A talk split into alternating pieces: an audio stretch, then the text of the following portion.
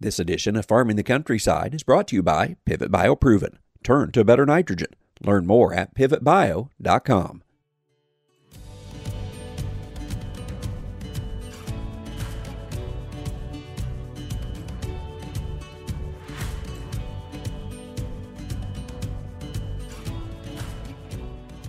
Welcome to Farming the Countryside. I'm Andrew McCrea.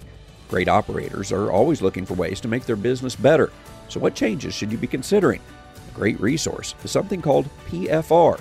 We take a look at what has been learned and the best ways to make positive impacts on our bottom line in 2023. It's our topic for this week's Farming the Countryside, brought to you by Pivot Bio. When it comes to using nitrogen on my corn, the more predictable, the better. That's why I've used Pivot Bio Proven 40 on my corn for the past two seasons. With Pivot Bio, I know my crops are getting the nitrogen they need, no matter the weather. And now, that same predictability is available right on the corn seed. Pivot BioProven 40 on seed gives growers even more flexibility with their nitrogen plan. And in times of rising input prices, it's more important than ever to know that you can have a proven source of nitrogen for your corn. To learn more, contact your local sales rep or simply go to pivotbio.com.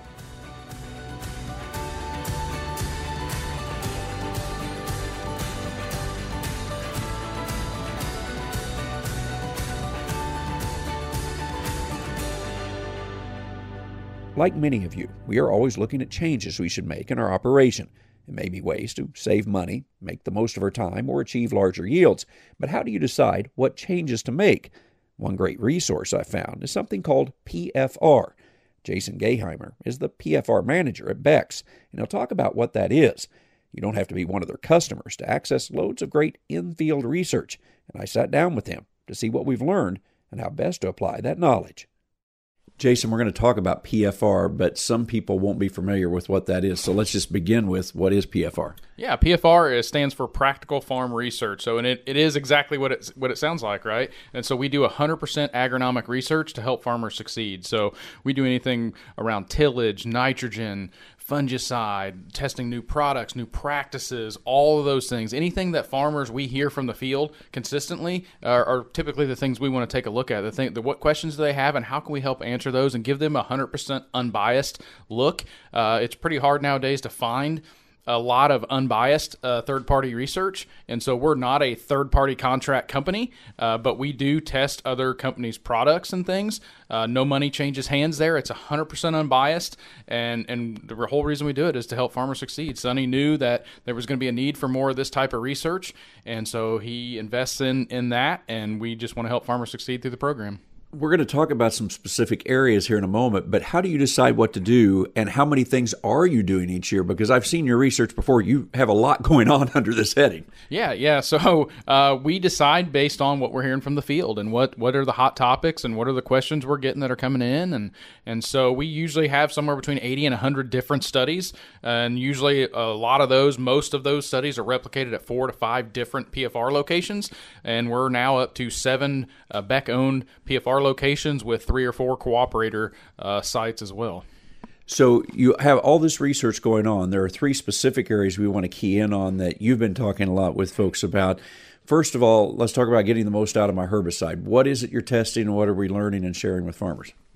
Yeah, um, we, we want to make sure they're getting uh, multiple modes of actions out there with the herbicide and and just being able to control that weed the the weed spectrum that they have, and also you know delay. You know resistance is, is almost inevitable, but we can help delay it. You know we're probably not going to stop it, and so just making sure we're we're in front of that, and and we can help them succeed through that. The other thing, you know, we want them to be profitable through every spray pass. So the main topics we're talking about uh, today are fungicide and foliar products, and and helping make that spray pass profitable. And so really, it's it's looking at things like when you're talking about carrier or uh, fungicide, it's looking at the carrier rate. Make sure we have enough carrier rate with that ground rig. Uh, also, time of day, something that doesn't cost you any money, uh, but there's a big benefit to being able to put as much of the fungicide on as you can. We know you can't spray every acre in the morning, but as many acres as possible in the morning when there's a dew on uh, really is effective and helps. And, and there's no added cost there, right? It's just doing it at a trying to adjust and do it at a different time than maybe what we we have in the past. And uh, water conditioning, conditioning that water, that's another another key thing there. So Let's talk about the fungicide for a moment. You mentioned about the ground rig. Have your studies looked at ground rig versus aerial, and, and how much am I giving up if I go with one over the other? Yeah, so that's been a, a pretty elusive study for us. We've tried it many times, and it, it's really hard to coordinate with a company that can fly it on for us. And the and a farm, it's got to be field scale. We can't do it in these little plots, right? Uh, so coordinating with a with a with a grower and and with a pilot, and making sure things get sprayed in the right spots, harvested in the right spots, all those things. It's been pretty elusive for us. This year, we've got six or seven trials that have been successfully completed to this point. They've been sprayed correctly. That everything is, is gone perfect. They look great, uh, no issues. So we just gotta we gotta get to that through that final stage here, and I think we're gonna have a really good chunk of data of aerial versus ground. We also have one of those fields where we, we threw a drone in there. There's treatments with uh, sprayed with a drone as well. So I think I think drone applications are becoming a hotter topic. A lot lot more people are investing in. I know a couple people have started their own their own business of just just buying a fleet of drones and deploying those throughout a field. Right. I, I right now I don't know that it's practical for a grower to buy his own drone. Uh, because you're going to need multiples probably to get across acres in a timely manner. So just buying a drone to try to cover your acres is probably not uh, the, the best thing yet. Um, but I know it, it's we're getting closer to the point where we may see a lot more growers have their own drones or fleet of drones. So. As of yet, though, not enough research to know if there's any difference between the two. No, and uh, we know there's going to be some differences. Um, but uh, the one thing we also know is that not everyone has their own ground rig, right? So we we get this question all the time of aerial versus ground. And I'm guessing uh, what we're going to see is that if you have a ground rig, you're going to be more profitable utilizing your ground rig to do that if you can get across it, right? Because because you can make sure you can ensure that you control your own destiny in terms of getting out there at the right growth stage, maybe doing more in the morning than what if you're relying on someone else to do it what, what time they're going to be there doing it uh, so i think there, there's definitely an advantage to the ground rig um, but there are certain fields in areas that they can't do that and they have to have a plane. So I think the data is going to be great, but I still don't know that it's going to be this this factor of oh wow that's the best that's how everyone should do it. That's not going to be the scenario. I think it's going to be great data. It's going to be great to have that, but there's a benefit and there's a time and a place for both. You mentioned water conditioners under this heading. First of all, I think that can mean different things to different people. So, kind of describe what you're talking about, and then what are you seeing as far as conditioning that water for herbicide? Uh, yeah, just condition the water. The, the, we got a lot of hard water, and getting that, getting everything adjusted correctly, getting the pH correct, and just softening that water, and making sure that uh, herbicides or fungicides or foliar products that they get into the plant effectively, whether that's to kill the plant if it's a weed, or to get into the plant to help from a nutritional standpoint or a protection standpoint. And so I think that's very important. It's very important to take the time to make sure that water is conditioned appropriately through all those things, and, and be patient with it. I, I know a lot of guys that I think sometimes will condition. They're like, yeah, we condition our water, but we throw it in real quick, then we throw something else in real quick. We're not giving enough time to maybe condition that water before we start throwing other things in there. So uh, I think there's still a little bit more to be learned there, and there's a lot of great products that we've tested recently uh, that are pretty easy to use and very helpful. How do I know if I need to condition my water? Are you just having people go and do water tests, or how did they know in the first place what to do? Yeah, I mean, it's definitely test your water. What I'd also say, if you farm in the Midwest, you probably need to condition your water.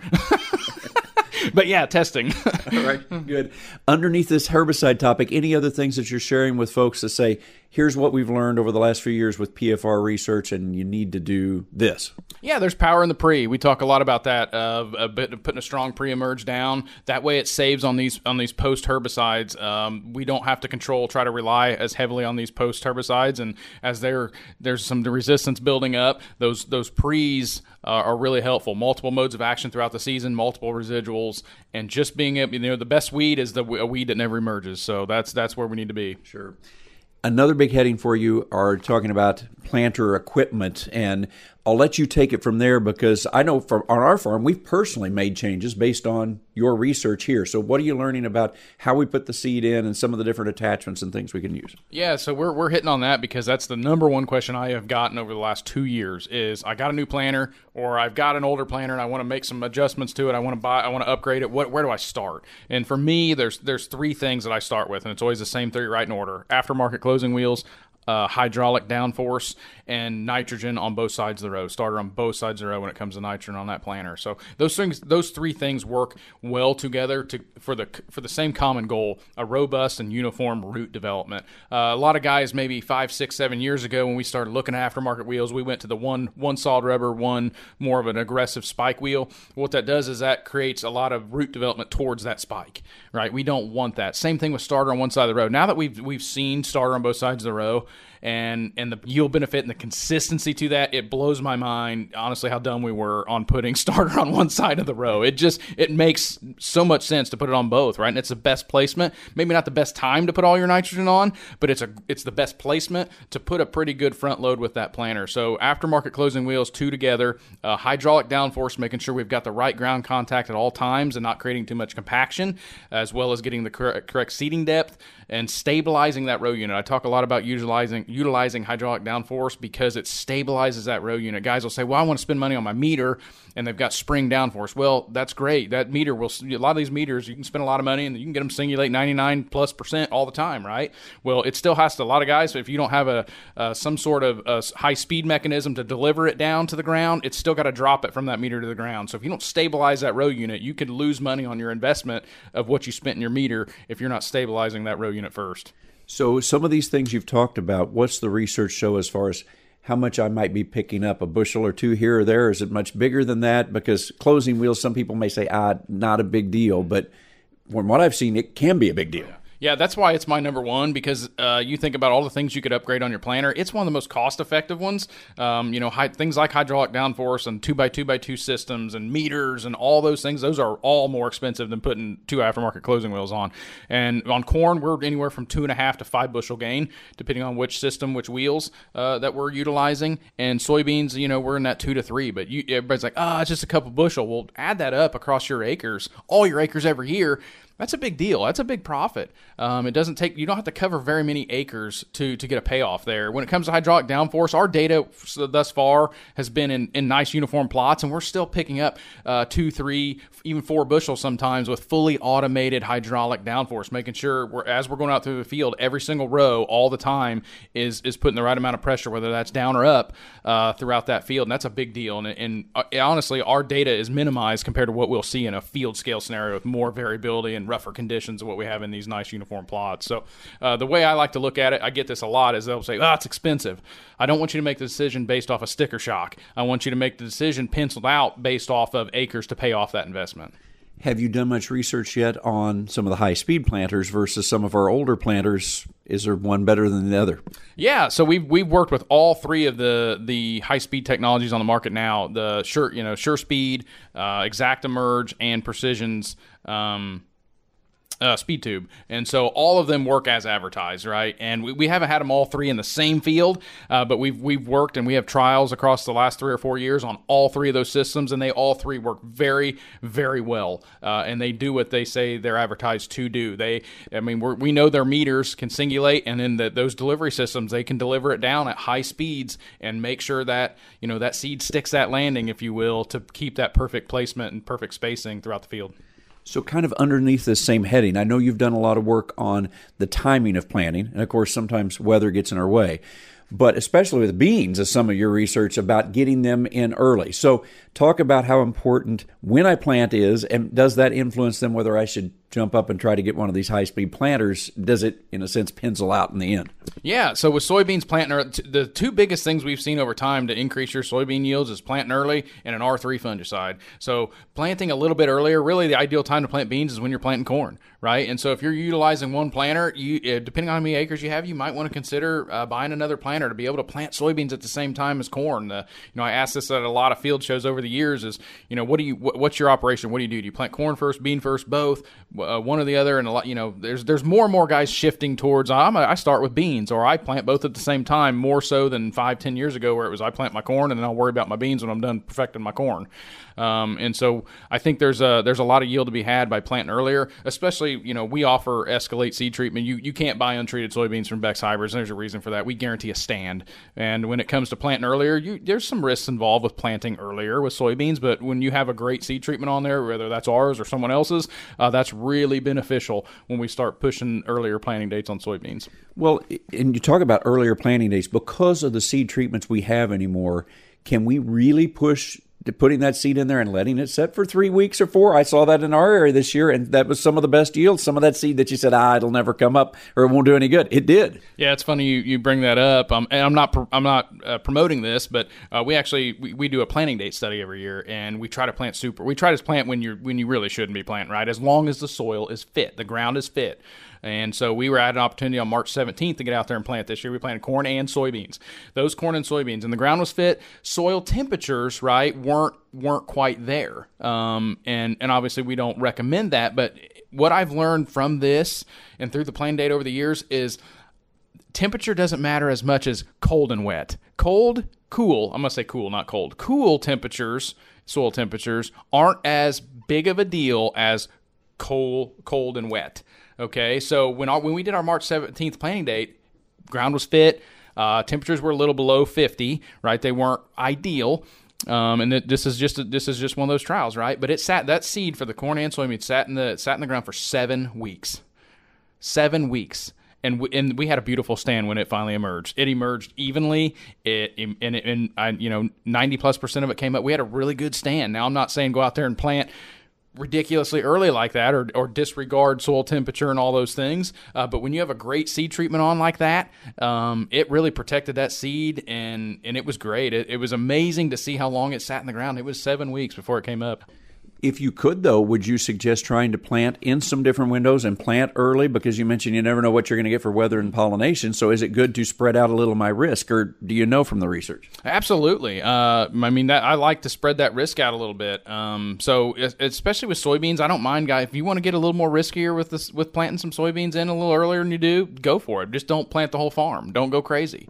Uh, but try some things. Look at the forecast. The ne- the next 48 hours are pretty critical, right? And that's why we didn't have a failure on March 17th when we planted into cooler temperatures because we didn't get there was there was good soil moisture there, but we didn't get a we didn't get it saturated in the next 48 hours. Even in the next week after that, it never got fully saturated. We had oxygen in the soil. That's what's really going to hurt you if you go into plant early like that, and then we still get some a lot of rain and it's still cold and there's not a lot of oxygen in the soil and it sits there. That's when we're in trouble. The other big area that you've been sharing with folks is about nitrogen. And of course, it's on everybody's mind because historically high right now for nitrogen. So, what about what sources should I have been using? The timing? What things are you finding? Yeah, um, nitrogen uh, split applying is is just so valuable. We've done a lot of nitrogen systems trials where we look at different forms, different timings, one shot application, uh, split applied, even uh, even doing a three split application uh, using Y drops late and all those things. And what we really learned is uh, there's a big value in starter on both sides of the row. Once again, two by two by two. So being able to put a, a good amount on with the planter on both sides of the row and then coming back side dress between V3 to V6, it's been really really hard for us to beat that consistently. That's been kind of the cream of the crop system for us at, at multiple locations. So uh, we're going to continue to try different things, but um, that's the biggest one: split applying and, and making sure. You know, ideally, I want all my nitrogen on by. I know I know the plant takes it up late, a lot up late, but you don't want to. You don't. There's a lot of things that are determined earlier than that, and you want a lot of your nitrogen on earlier than that. But the thing is, is being efficient with it, placing it accurately, um, and then also I like to have all of it on by that V7, V8 time frame and um, and that works well. And then Y drops. When we talk about Y drops, for me, you can side dress a Y drops if you get some good rain incorporation instead of maybe a coulter down the middle. But um, you know, our first Y drop studies we used to do, we I think our we never saw great results because we I think we were saving too much nitrogen for too late, right? My I think the place for Y drops late are rescue applications only, not a planned approach. What about my nitrogen I'm going to put on early? Fall applied anhydrous still a good option for me, or what do I want to do? It's definitely not going to be the first uh, option I recommend. Okay. Uh, I'm not a fan of fall anhydrous. I know logistically sometimes you have to do what works right for your operation, right? And and I get that, but that's not going to be that's not going to be my ideal scenario. Even even just uh, anhydrous, all anhydrous in the spring up front, pre-plant incorporated isn't my recommendation either. Maybe a little bit up front and then a little bit in season. Um, just being able to split it is is that's the number one thing really. Split, uh, being able to split apply and being accurate and efficient with your placement. Anything else under the heading of fertilizer? I mean, nitrogen gets all the attention usually, or a lot of it, but what other nutrients am I perhaps overlooking or need to think more about? Oh yeah, you need to think about all of them, and we and we could sit here for an hour and talk about that. But one of the things that we're looking at is just fall fertility, right? Broadcast versus banding now is is a topic. It's not new. Strip till and banding isn't new, but it's one of those things that's made it's it's coming back and making a comeback on, especially with fertilizer prices. Can we be more efficient with it? Um, if we're banding it right below the row, can we cut back a little bit? And so we're doing some banding versus broadcast research. We're doing conventional till uh, broadcast versus no till broadcast versus strip till banding, and we're doing different rates, and we're doing it across multiple years, multiple sites, and we'll see how things pan out. You mentioned the tillage. I know you're doing you know work all the time on conventional versus no till and everything in between what are you learning? Because this is going to continue to be important as we think about more sustainable farming methods and carbon credits and so forth. What's the research telling us? Uh, there's not one size that fits all. Uh, different soil types, different geographies. There's a lot of things coming into play. You think about Minnesota. Um, no till's not not king up there. It's just not, and it and for good reason. They're, it's colder soils. They need to they need to bury that residue. They don't have a lot of, of residue break down over winter, and so they bury it. They get the darker soil up. Then they they really need that dark soil to be be face up, right, to be able to to warm that soil in the spring. They don't get the really warm days like we do. They're still planting when there's frost in the ground sometimes.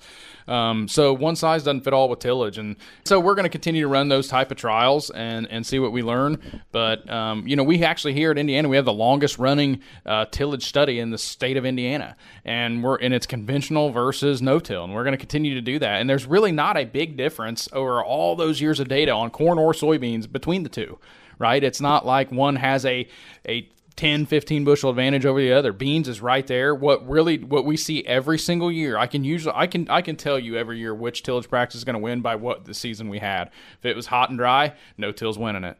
If we had if we had adequate soil moisture conventional till in the in this environment that we have here and the in the soil types we have usually pulls ahead. So uh, it's pretty predictable but you can't predict that ahead of time. Sure. What other things have you been looking at that are going to be interesting to folks, whether you have the data yet or you're looking forward to getting at the end of the season? What other things are you looking at? Uh, some of the new things we're looking at is tire pressure. So we we put um, um, different tire inflation kits on a couple tractors and and, uh, and looking at what does tire pressure matter on your planter tractor?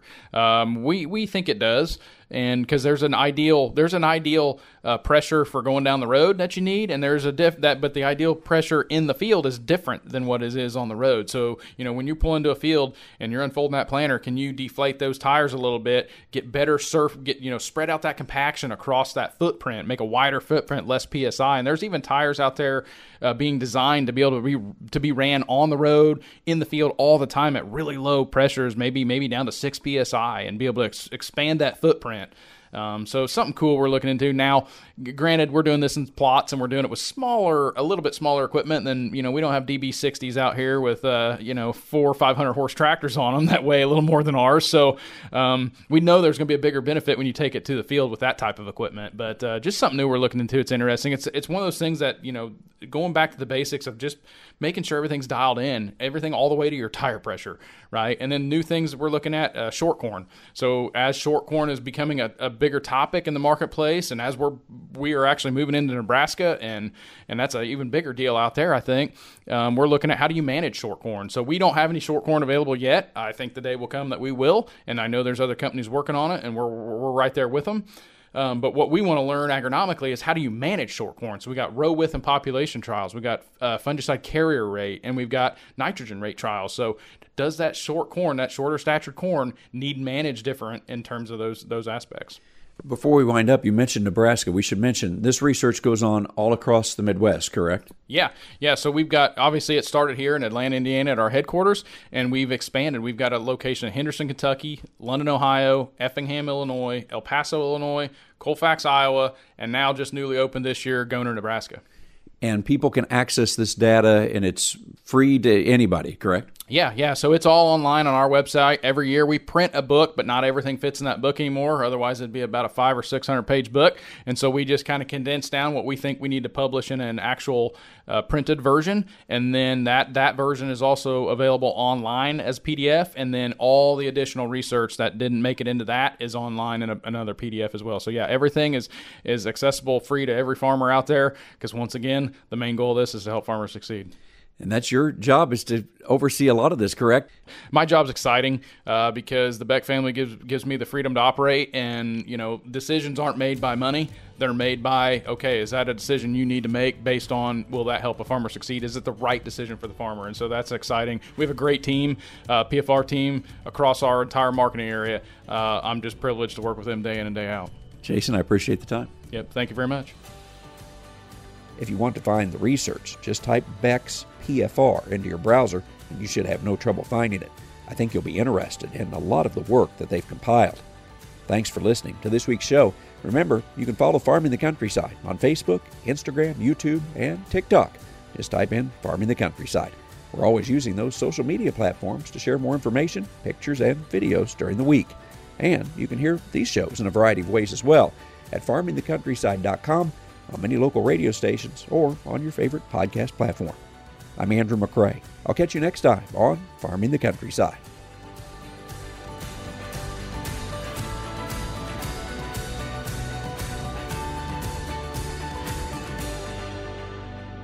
This edition of Farming the Countryside has been brought to you by Pivot Bio Proven. Turn to a better nitrogen. Learn more at pivotbio.com.